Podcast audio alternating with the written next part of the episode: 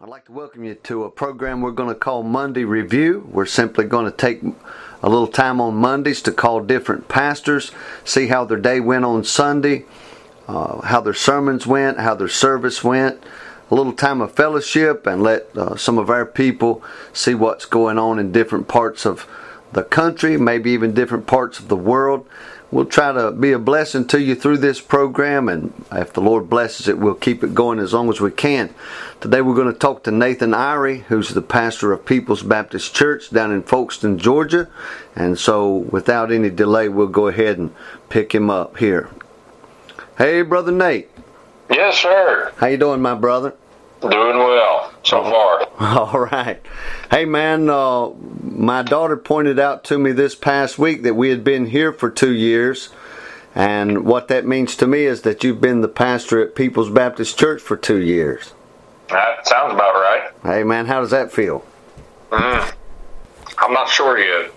Probably still processing that information. I actually just thought about that today. The fact of being here for two years. So uh, it feels it feels good. I I don't want to make it sound like it's bad. It feels feels pretty good to be honest. What do you uh, think? Uh, what do you think is maybe you, uh, what you would think maybe was your biggest accomplishment in the two years? What have you got done? Do you think? Honestly, a lot of the building maintenance we got the uh, the water the water had a bad sulfur problem here, and it had extremely hard water was eating all the fixtures up. So we got that taken care of. Uh, I think within the first six months of being here, we got the windows and the entire church replaced. Uh, we've got the fellowship hall, uh, prophet's chamber about half done. We got one room and the bathroom entirely redone. So we got a lot of building maintenance taken care of within the first two years. And right now, the focus is really on what it should be on as far as getting the gospel out, trying to uh, increase our borders, so to speak, trying to figure out ways to just find outlets to put gospel tracts, going out on the streets and holding signs. Uh, just this past weekend, just got on a uh, radio station up in Brunswick, Georgia. So, what what kind of coverage is that going to? Um, what kind of reach is that going to have for you? What kind of uh, like land area coverage is that? I, I don't know what the radius would be in miles. Uh, I know that Brunswick is about an hour drive from here, so I'm going to guess somewhere around 50 miles.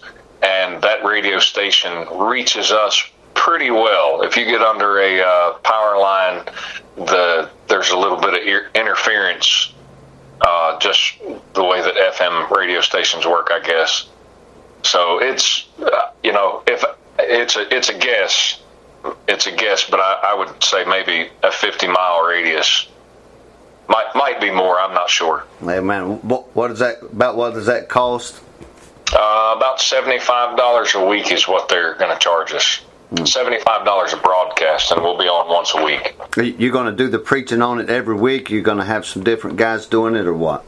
Uh, for for right now, it'll be uh, just myself, as far as I know.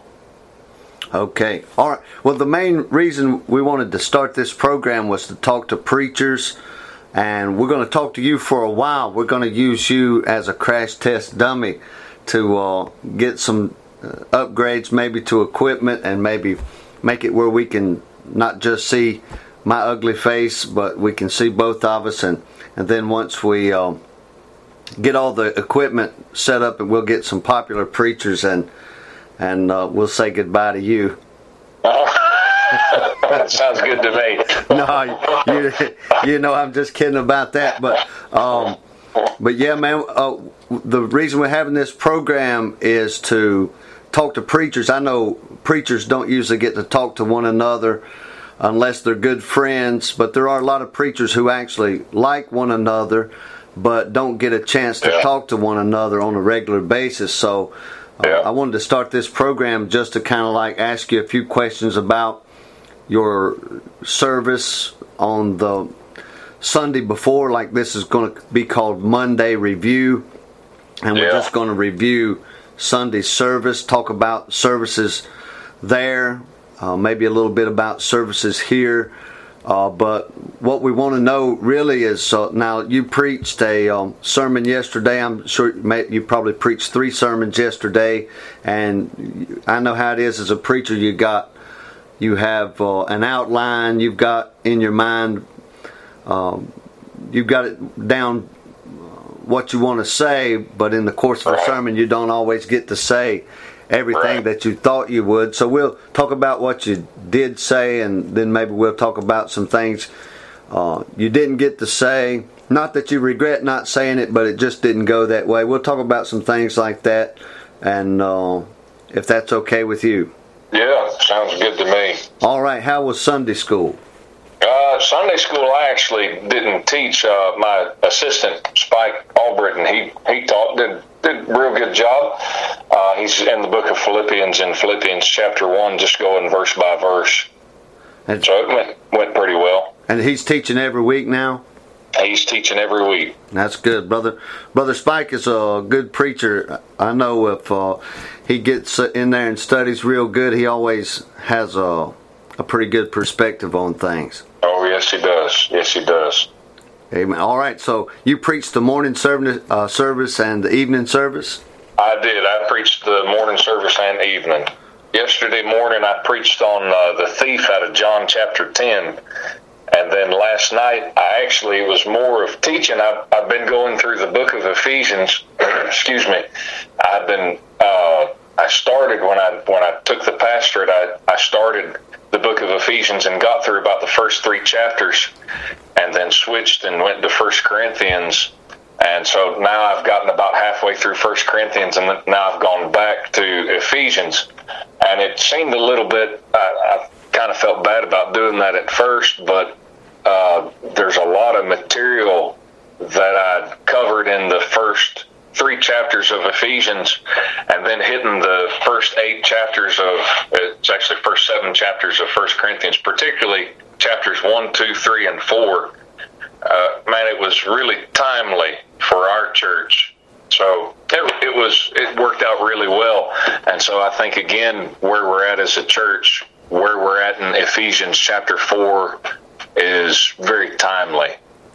So when you say you started teaching the book of Ephesians, do you feel like Atlas with the world on his shoulders? Because that's a pretty hefty, that's a pretty hefty book. Oh, well, I, Uh, uh, somewhat. We, I, I think I kind of had it pretty easy in that regard. I've I've heard that said before, and I wouldn't disagree with that at all. It is a it is a hefty book but we were set up pretty well from the former pastor that was here. So, I mean, he had already been going through that, which obviously was you. But, anyways, it, it was already set up. So, really, when I went through the first three chapters, it was really highlights. I was hitting high points. I dealt with, uh, I took the first chapter trying to basically point out the the difference between a Christian standing in state and what his standing is in Christ according to Ephesians chapter 1 and really tried to drive that home. Uh, and I, I, think that went over pretty well as far as being able to com- communicate that. And then came through uh, Ephesians chapter 2, dealt with a lot of material there. And then Ephesians chapter 3 tried to just re emphasize the fact that uh, the church was not something that was understood in the Old Testament uh, that was a revelation that was given to Paul. And so, talking about all of those things, uh, I, don't know how to explain it. In my mind, when I try to teach a book, it has.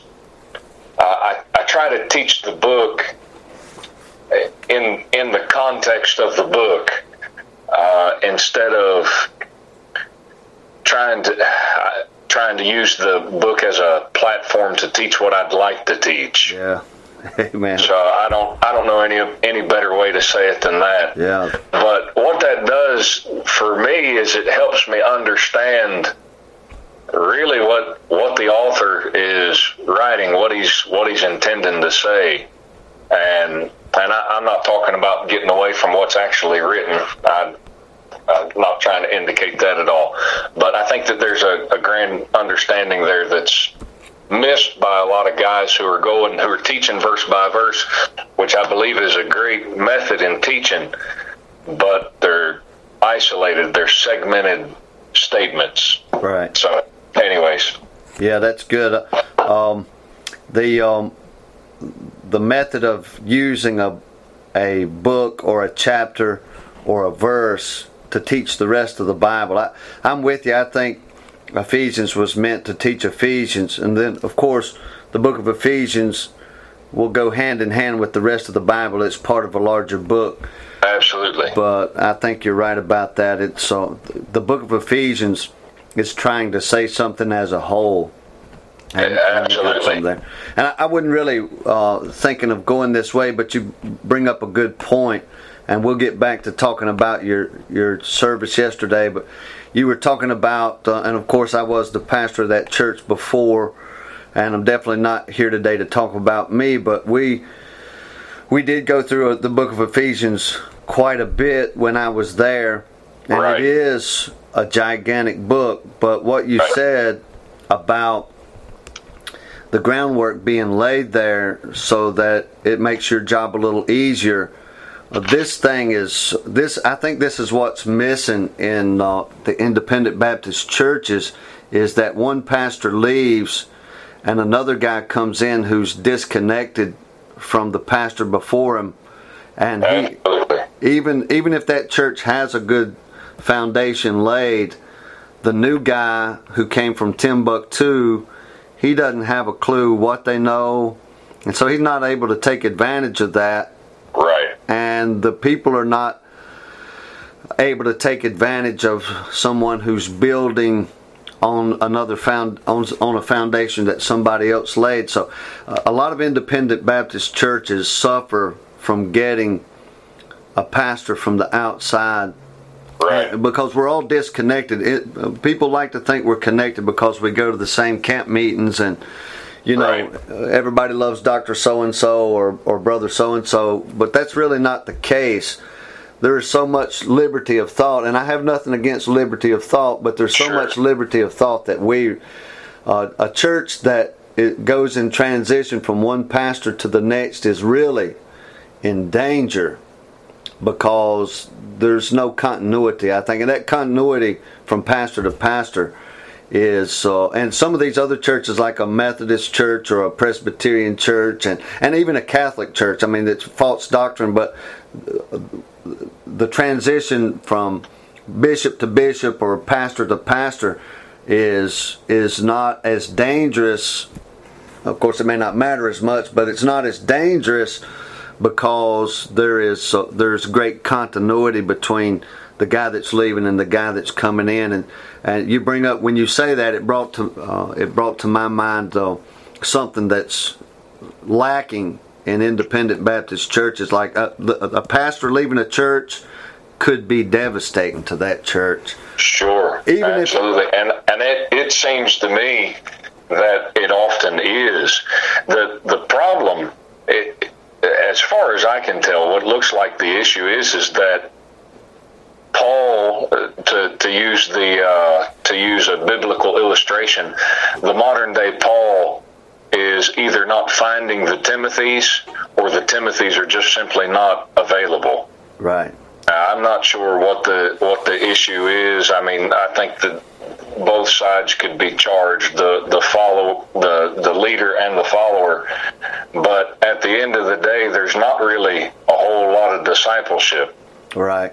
And and because of that, I, I had a distinct advantage in taking this church because not only it, it not only did I uh, know to a, to not only did I have a great insight on what this church knew because I sat here and was being taught the same material, but I, in some degrees, actually grew with the church because for obvious reasons. I was a part of this church here.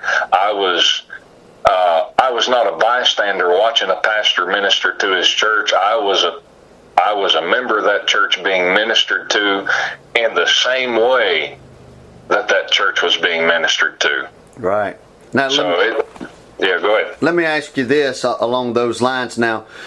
A person, uh, an, an argument against what we're talking about would be that if if there was if there was if we put an emphasis on continuity then it might take away some liberty from the guy coming in. He might feel stifled. He might feel like he was under the shadow of the guy that left. Just speak from your own experience and this is good because uh, this wasn't even the plan of, the, of where we were going but uh, do you feel at all like you've been stifled or that you've been hamstrung that you're living in the shadow of the pastor that was there before you, or have not you had liberty? Not at all. I, I, as a matter of fact, there were some things that you did during your tenure here that I just made the simple decision not to do. But I made those decisions just because you could call it freedom of conscience. You could call it, well, you know, I just I didn't feel comfortable about doing X, Y, or Z, so I just decided not to do it. But I I did so so to answer your question in a simple in a simple way, no, I don't feel stifled at all. But I I have come out with a distinct advantage in the sense that the path has already been blazed for me.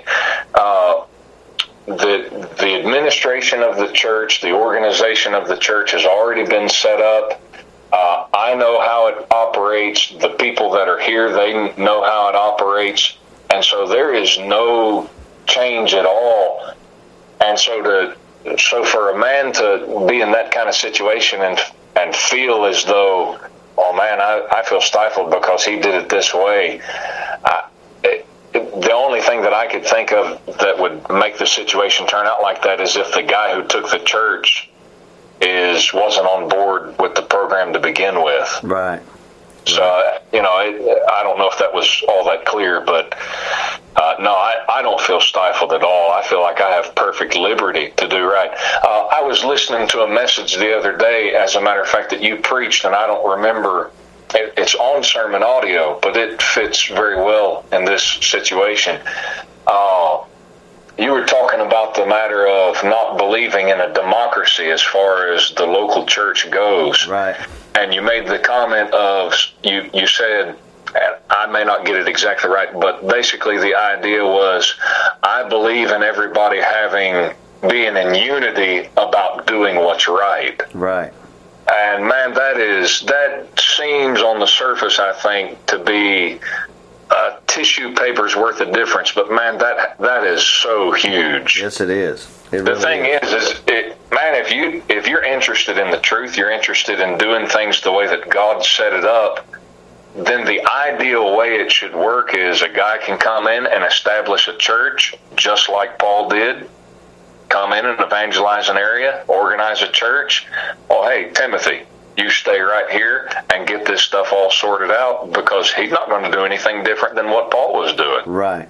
Right. There's, so so now you've got the ability for churches to uh, be established, get organized, be sustained, and then if that Timothy is faithful, like Paul told him to be, hey, the that what what I told you, he said, commit thou to faithful men who will be able to teach others also.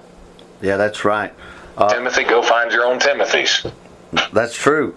And a good a good example of that uh, being in unity about what's right is is uh, a point that I've made a couple times since I've been here at Faith Baptist about money and giving. A lot of churches are uh, they want to serve the Lord. They claim to want to do right and different things like that. But uh, if a pastor has a vision and he's trying to do a certain project and it costs money, a lot of people will be against spending the money and they'll be worried about the money and different things like that. But uh, in my lifetime, I've been in church since 1974 and eh, since I've been able to give, of course, when I was five years old, I didn't have any money to give. But since I've been able to give, I've given money and I have never once wondered what the church is doing with it because I assume I assume that I assume that the leadership of the church knows what to do with it and Sure. I don't have to vote on spending, you know, two thousand dollars or fifty thousand dollars. I don't have to vote on that. I don't have to have my say in that because I gave it to God. It's not, it's not the congregation's money. It's not the pastor's money. It's God's money. That's it. But God did put a man there to oversee those things, and that, that Absolutely. that uh, if you've got a guy that's crooked, he could, uh, you know, he could he could take advantage of that and do he could do some dirty things with that kind of trust. But we're trying not to have dirty guys in the pulpit to begin with. Right. So I mean, uh, so you'll get some bad ones, but that's a chance you take in life. You get bad ones. Right. But see if this if this thing with Paul finding Timothy's if that if that process is there like it should be, Right. that's a good way of sifting through all of those knuckleheads. Right. Exactly. You're exactly So right. I, I mean, you know, you're it, it's like a dog chasing its tail. Well, I, I don't trust this guy behind the pulpit to know what to do with the money. Well, right.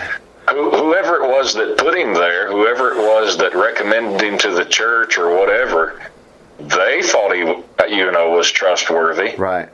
So, you know, whether right or wrong, I mean, to a certain degree, that's now pinned on their shoulders. Right. So- uh, a good question would be if you uh, let, let, you're the pastor of the church there, but just supposing you're you're the guy sitting in the pew, if you don't trust the your pastor to have enough wisdom and spirituality to do right with a checkbook, can you really trust him to lead you and guide you in your spiritual affairs on a weekly Uh-huh. basis? That is in the qualifications in the book of Timothy Yeah. that's the guy you got, you got to have. You got to have the guy that you can that you can uh, a guy that's leading his own household well and all these Right. things. Those are qualifications that put the guy there to begin with. So a guy you can't trust for in carnal things, you probably can't trust him. Well, the, the the question was to you: Can you can you trust the guy spiritually that you can't trust physically? It'd be it'd be very difficult. I I have made that same comment in in the church here, pastoring here at the church, uh, and it sounds arrogant. It sounds like it's vibrato, It does. but but I mean, you got to think about it rationally, reasonably. Use use a little common sense. I, I've presented that same line of thought to to this church this way. Uh, here I am. I'm a pastor. I am supposed to know what I'm doing, at least to some degree. Okay, but I recognize that there may be things that I've got room to grow on. Sure. I can I can be taught. I really can be taught. I'm looking for that information on a regular basis. That's why I listen to preaching myself. Right. I didn't I didn't quit listening to preaching the day that I became a pastor. Right. That's just that's stupid. Uh, but nonetheless, uh, I'm gonna. I, I reasonably cannot take advice on how to pastor a church from a guy who's sitting in in some church and doesn't even have his own family in order. right. I mean, you don't take a man in the secular workforce who has failed and failed and failed and failed and then promote him. Right. That doesn't make a whole lot of sense. So, along those same lines of reasoning, you don't take a guy who's not being able to run his family correctly, and then that guy sit there and criticize a pastor and say, "Well, you're not doing this right." Well, eh, six of one, half a dozen of the other. Maybe he's not, but my soul, man. Uh, it just, you know, this is the situation that the Lord was talking about. You pulling a mote out while you got a beam That's out right. of your eye. That's true. So you know, Hey, and you, yeah. If I if I didn't have confidence in a pastor's ability to manage his own finances, man, it'd be very difficult to have confidence in him in spiritual things. right. Right. And and I'll I'll say this. I'll flip that around and say this. I believe it's possible for a fella to learn to have confidence in his pastor regarding financial issues if he'll learn to recognize that his pastor's trustworthy in spiritual issues. Right. Yeah, right. Sit sit under a guy who you, you sit under a pastor. Let's say here's here's a guy sits under a pastor who's clueless when it comes to finances.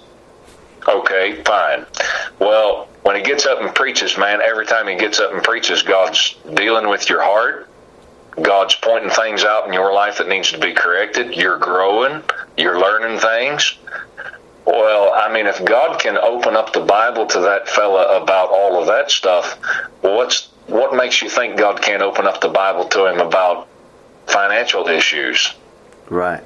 Exactly. Uh, it just, yeah, man, you can trust the Lord. Lord, Lord can get through to that fella. Yeah, and if you got a if you've got a pastor or a preacher, say it's an evangelist or somebody like that, if you've got if you see a guy who's growing himself, then there's no question in my mind that that you would grow with him by listening Right. to what he's talking about. Especially now, the guy could be a jerk Right. and he could be putting on a show right. you- here a, a lot of people do this a preacher will get into a congregation and he will he will preach and some people don't like it and maybe it's a majority of the people that don't like it he'll kind of bend himself to what they want he'll preach another message they didn't like that he'll stay away from that topic what the congregation sees uh, is a guy that's maturing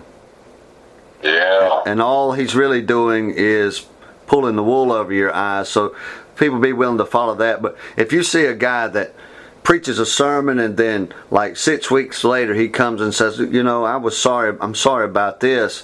Uh, I said this a couple weeks back. I was wrong about that. The Lord showed me this. This is, uh, I'm more confident in making this statement. You see a, a guy that can grow spiritually and doctrinally, uh, you know, the qualifications for a bishop in the book of Timothy doesn't have uh, a lot of it doesn't have a lot of of requirements, but there are a few requirements there.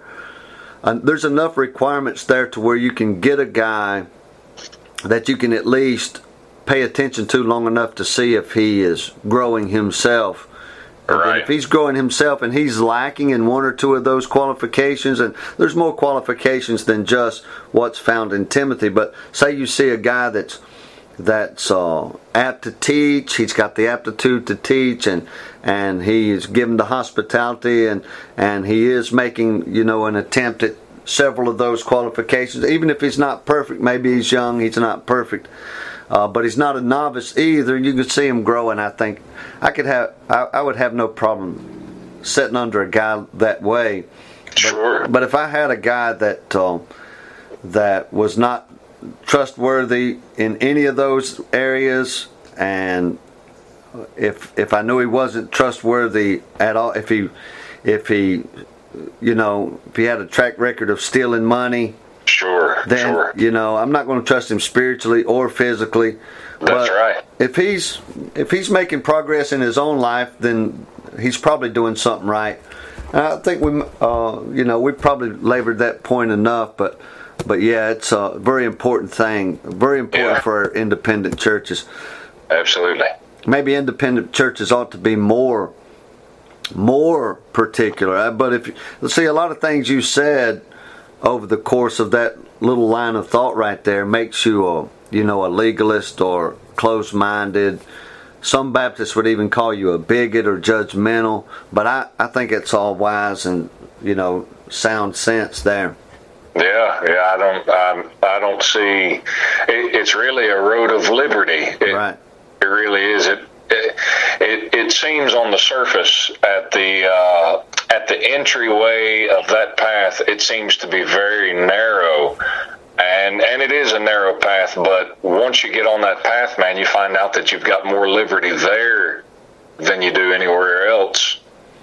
Yeah, a, na- a narrow path is is actually easier to walk because you don't you don't have uh, seventy five feet of variance Yeah. on each side to th- to worry about. You Right. it's your conscience is less affected by a, a narrower path because you don't have that much stuff to worry about. That's right. But at any rate, let's get back to uh, Sunday. Um, you preached yesterday morning. Um, I know you had something that you wanted to say, and you said that. That's probably on record. Uh, you probably said a lot of things that you wanted to say, but maybe in your sermon something you might have wanted to say but didn't get around to, a point you might think you said but didn't make clear enough. What do you think? Uh, I don't really think I don't really remember anything yesterday morning that I said uh, I missed. I was actually looking for my notes right here. I think everything that I had intended to say, it actually came came out how I was trying. The the bigger struggle was last night. I was trying to convey this idea of uh, standing in state and dealing with uh, the Christian's position in Romans chapter six. Boy, I, I I feel it's one of those situations to where you feel like you have it understood in your mind, but when you start to try to explain it, it comes out like melted butter across the pulpit. it makes you feel kind of stupid, don't it? Yes, yes, like an absolute imbecile. And so, you know, sometimes you get folks are really paying attention, and then at other times it looks like that dog looking at you and cocking their head when you holler at them or something, you know, what? Right. So I, it, you're not not really sure, but then you know we had folks respond at the invitation last night, and I didn't really I didn't really give an invitation last night, but folks responded. So oh, man. man, it, it's kind of kind of wild, man. The Lord, uh, it seems to me that the Lord was working. So yeah, it, it's so, it's such a mystery and I've said this a million times, but that there's a strange work that God does in men's heart. And if you if you try to do it while you're preaching, uh, and people will respond to people. You've got people out there that are masters at manipulating people into whether it's using emotional things or or whatever. There, there are masters at that, and you got to really separate yourself. You you really as a preacher you want to get the best messages you can and you you you want to preach the best message that you can but you really right. have to you have to even if you think you got the best message you've ever preached or the best outline you've ever made out you really have to leave that at your desk yeah. your, your thoughts about the sermon you have to leave it at your desk and trust the lord to to do something but in the morning yeah. time yesterday sunday school and the morning service uh, I had very good liberty in my mind. I had, uh, you know, uh, the the Sunday school message I had preached before at People's, but the the morning service message had still had real good liberty. And listen, a lot of liberty. There's liberty in the Holy Spirit, and there's liberty in having had preached a sermon before. So yeah, boy, there's more than one kind of liberty. But the the evening service, I had never preached the sermon before, and I had probably never preached a sermon like it before. That's very difficult on a preacher. Some evangelists are great evangelists uh, because they have that liberty that comes from having preached a sermon before, or the fact that their sermons are alike in a lot of ways uh, in their structure and different things like that. But uh, last night, uh, I didn't really feel a lot of liberty, although the the message that I was trying to get across uh, was there, uh, but the getting the words untangled from a messy brain and making them come across, uh, you know, across your lips. there was a lot of stuff I stumbled in there was a lot of times I, I could feel that it's probably only like a three second pause, but in your mind, standing in front of a couple hundred people, it seems like you just pause for like, you know, 15 minutes. But there was a lot of that, but there was still uh, the message came across and uh, good response, and praise the Lord for that. Uh, the, hopefully, the message was will, stick in the people's mind and, and that the dangers that were talked about in the message won't ever come to pass for this church or for your church either. Uh, right. But uh, the Lord, I think, oftentimes does more with sermons than than we think He does. And that's again, that's a strange work that God does. And then at the end of this, there's always whether you preach real good or whether you preach real bad. There's a guy that comes up to you after service and says, "Yeah, that what you were saying," you know, and he gives you an interpretation of what you were saying that is absolutely not what you were saying, and you think to yourself, "Man, what what did I mess up? And then you ask somebody else that heard the same sermon. He said, No, I heard it this way. And the way he heard it was exactly the way you said it. And so you can't tell me that there's something, whether it's spirit of man or spirit of God, that's working in a congregation. Some people, I think, can hear the voice of God in a sermon. And I don't mean my voice is the voice of God or your voice is the voice of God. It's just that some people I believe God closes their ears to what's being said, and some people God opens their ears to what's being said, and there's a spiritual transaction going on, no question. Yeah, there's no doubt. That's there's a verse in Proverbs that I have clung to in, in regards to that. It says, uh, "A man's heart deviseth his way, but the Lord directeth his steps." Yeah and you can see that principle dealing with uh, with Micaiah, dealing with uh, Ahab and King Ahab and King Jehoshaphat. You know, this guy, they have this interaction between them, and Micaiah li- lies to him, tells him, "Yeah, go up at Ramoth Gilead. You're going to have you know victory." And Ahab immediately knows that Micaiah is lying and Micaiah turns right around and says, Yep, I'm lying. Here's what happened up in heaven. Saw this spirit. Yeah, I'll go down and be a lying spirit in the mouth of the prophets. And they go up and do it anyway. Right. And the thing that blows me away is it, it seems like, uh, well, Proverbs, I forget what chapter it, it is. There's a it's chapter it's somewhere around chapter 4 5 or 6 but he says my son incline thine ear and that if that inclination is not there, if that humility is not there towards the Lord, you're going to hear something. But what it is, man, that oh my soul, it depends on your oh, attitude oh, yeah. with you approach. That's good. Yeah, that's a real good. That's a good saying right there. That there's that's definitely truth.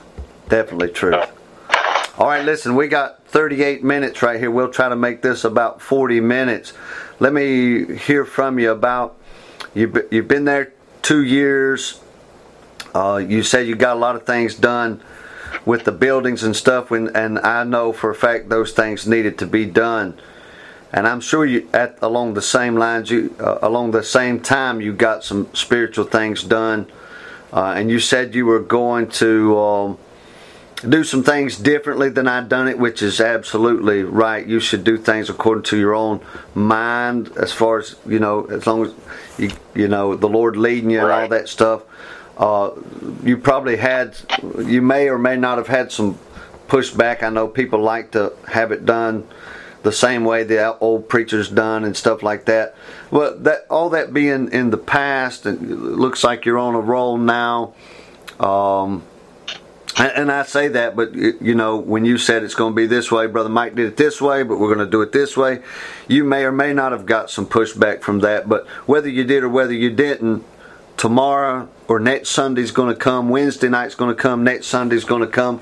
What are you looking forward to? And and maybe you're only looking forward to Wednesday night. Maybe you don't have long term plans, but what would you like to see happen in the next two years if the Lord um, lets you be there that long? I, I would really like to see uh, the church uh, get a much better uh, a, a, much better appetite for seeing people saved. Oh, yeah. Uh, I, I, really believe that we're right on the verge. I, I believe we're right on the verge of seeing that revival, uh, that that little spark of revival begin to uh, be lit in the hearts of the congregation as a general whole. Uh, I think it's taken this long because there were some things that I had to learn. I, I came in with a preconceived notion of how it was going to be when I pastored. I've been here for two years and have found that it it wasn't entirely opposite of what I thought, but there were a lot of things that I just I, I didn't know were even issues that I didn't even know that those issues were in in existence. Right. So those things had to be processed. Uh, had to pray about them, still praying about them, and as a result, the Lord helped me see some things, learn some things, and so the Lord has begun. It, it looks like that the Lord's begun to not only deal with my heart, but deal with the hearts of a lot of folks in the church about wanting to see people saved, and so. Uh, what I'm really trying to do, I want to see folks saved. I want to see numbers but I also want to see that spiritual development in the hearts of the folks that are here. You know, I could die tomorrow, I could pass away next week, uh, God forbid. But if something that tragic took place, I'd like for this not to die with me or, you know, my assistant or whoever is here. Right. I'd like for people to be able to say, "Yeah, man, this has got to be carried on. Let's let's win some more people to Christ." Oh, amen, amen. That uh, sounds like uh, the last night's sermon from at Faith Baptist Church. We don't want the thing to end, and it, Yeah. the day and time that we're living in, very fragile time. Yes, yes, it very is. fragile time. All right, my brother. Uh, we'll we'll uh, pick this up and do this again next week. I appreciate you spending 40 minutes with me. Uh, I thought that it was. Uh, I was a little nervous about trying to do this. I I felt like it would feel scripted, and of course we just got on the phone and started talking. And we do this a lot, so we know how to talk to one another. But uh, it's been a good been a good 40 minutes. I appreciate your time. Absolutely. Have a good day, brother. All right, brother. We'll talk to you later. Bye bye. All right, we appreciate you staying with us. We appreciate you uh, uh, tuning in to this. I hope it was a blessing to you. I always get a blessing talking to Brother Nathan, and we don't always get to talk every week, but it's always uh, a blessing to talk to Brother Nathan. Uh, a man that would rather talk to you about the Bible than than most anything else, and he can talk about a lot of things. He's a pretty smart guy, and uh, he's a young fella, but he has uh, got a handle on the book far beyond his years, and I appreciate him. Matter of fact, I'm the assistant pastor here at uh, Faith Baptist Church, and Brother Nathan was was my associate pastor in Folkestone for probably about eight years. And I learned uh, to be a pastor actually before I learned to be an associate pastor. And Brother Nathan gave me a lot of uh, instruction during his time as my associate pastor to help me be able to do the job that I do here. And I have a pastor to answer to here, and uh, Brother Nathan helped me a lot in that. So, without drawing this out any further, we thank you for joining us today and hope you get a blessing out of it. Hope you uh, heard some things that you needed to hear and needed to learn over the course of the conversation. Pray for Brother Nathan. Pray for that church down there. We appreciate your prayers for us here at Faith Baptist Church, and we'll talk to you next time. Thanks a lot.